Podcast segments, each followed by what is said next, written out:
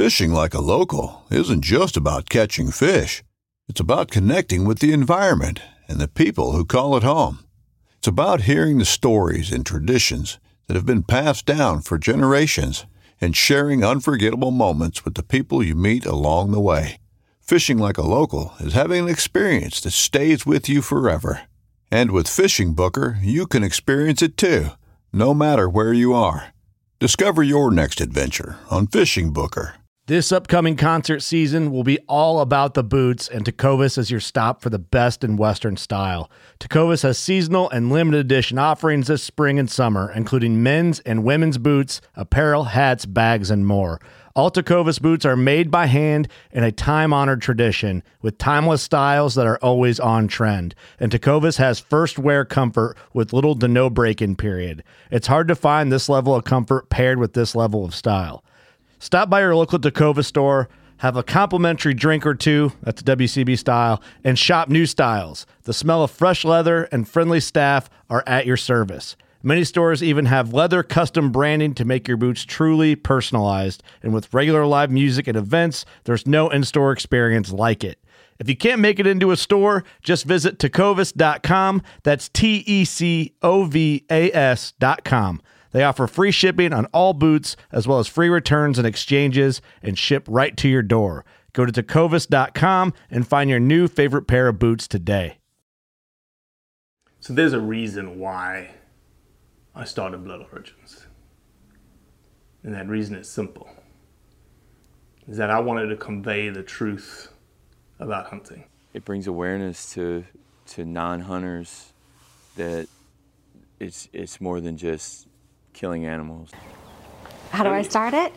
Brittany. My name My, is- oh, Does my hair look okay? It's fantastic. My name is Mike Axelrod. Start again. Yeah, I hated it too. Braxton, you said something in the car to me. You said that you were living on borrowed time. Hmm. there's a perception around who hunters are, what we're supposed to be, and a a feminist that works for a non-profit that is a hunter that has only eaten wild game for the last 20 years is likely not the thing that people think about when it comes to a hunter. So wherever you want to start, go ahead, my friend. What's your question? Were you raised a hunter? No. Uh, well, when people ask me if I've been raised a hunter, no. Uh, my father took part in the sort of hobby pheasant shooting and rough shooting uh, growing up while he was a farmer. But he really only introduced me to shooting after I pestered him for years and introduced me at about the age of 12. Uh, even then, he introduced me to the shotgun side of things, and uh, and he did buy me my first shotgun, which is a 410, and wouldn't kill anything.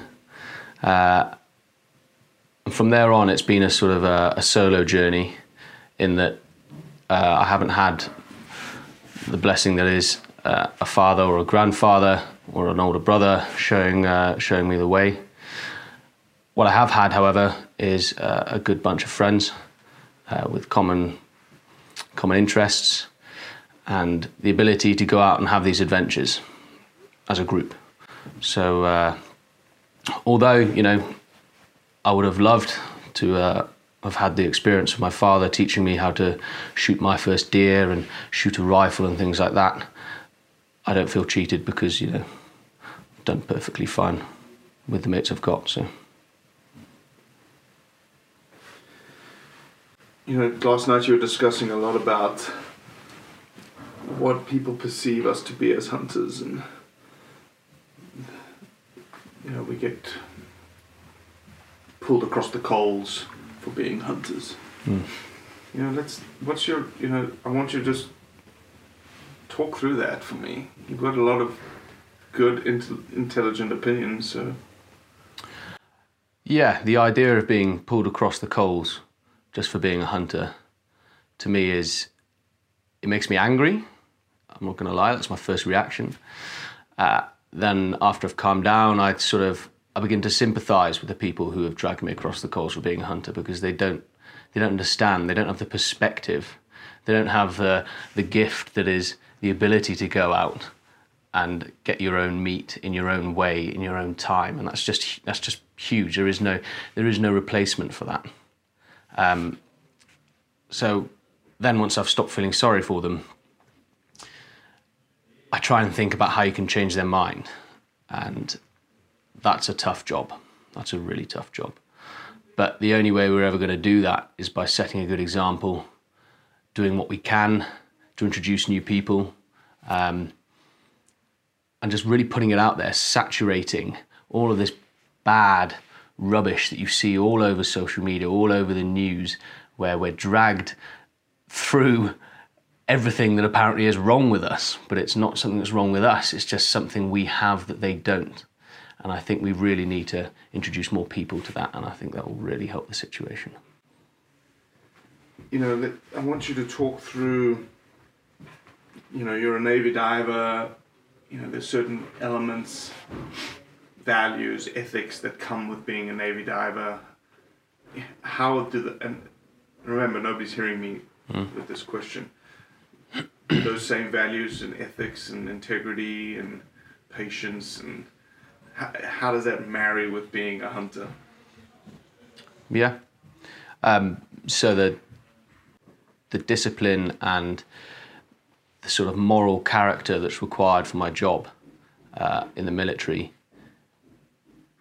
has shown me that being introduced and, and sort of having the drive to go and pursue hunting at an early age, it's almost inevitable that I ended up in that job because the values are, are very similar, basically on a daily basis. It requires, you know, it requires patience. It requires courage at times because you know when you're facing a particularly bad backlash or you know you don't want to go out in that rain or you know the discipline required to pass up a shot um, there are a lot of parallels to draw. And i'm not saying that anyone that hunts has a disposition to being in the military but i feel like there's a certain strength of character in anybody that is willing to go out there and sort of put their own time into something like that in such a time consuming way just for their own fulfillment it's a it's a strong it's a strong character within someone so as soon as someone tells me that they're a hunter invariably my opinion of them goes up If you had to explain the why, the why you hunt to somebody, why do I hunt? Um, for me, and of course everyone's different, but for me it's a cathartic experience.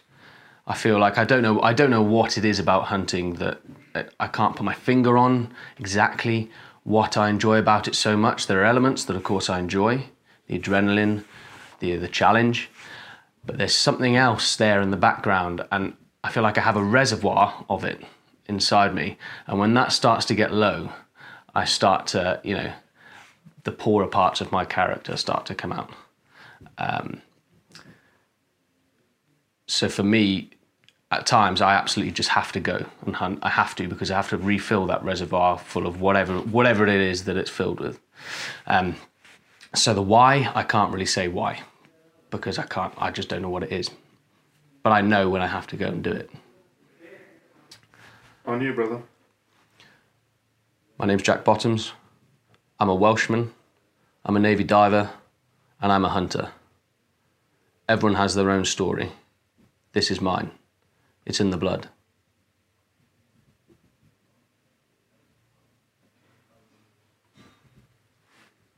Good job. One take just wonder. the elite. Uh, sit down. So- I've got a, Huh? I've got an angle from here, right? Uh-huh. Just focus on his reflection in the window. Oh You're yeah, gonna love it.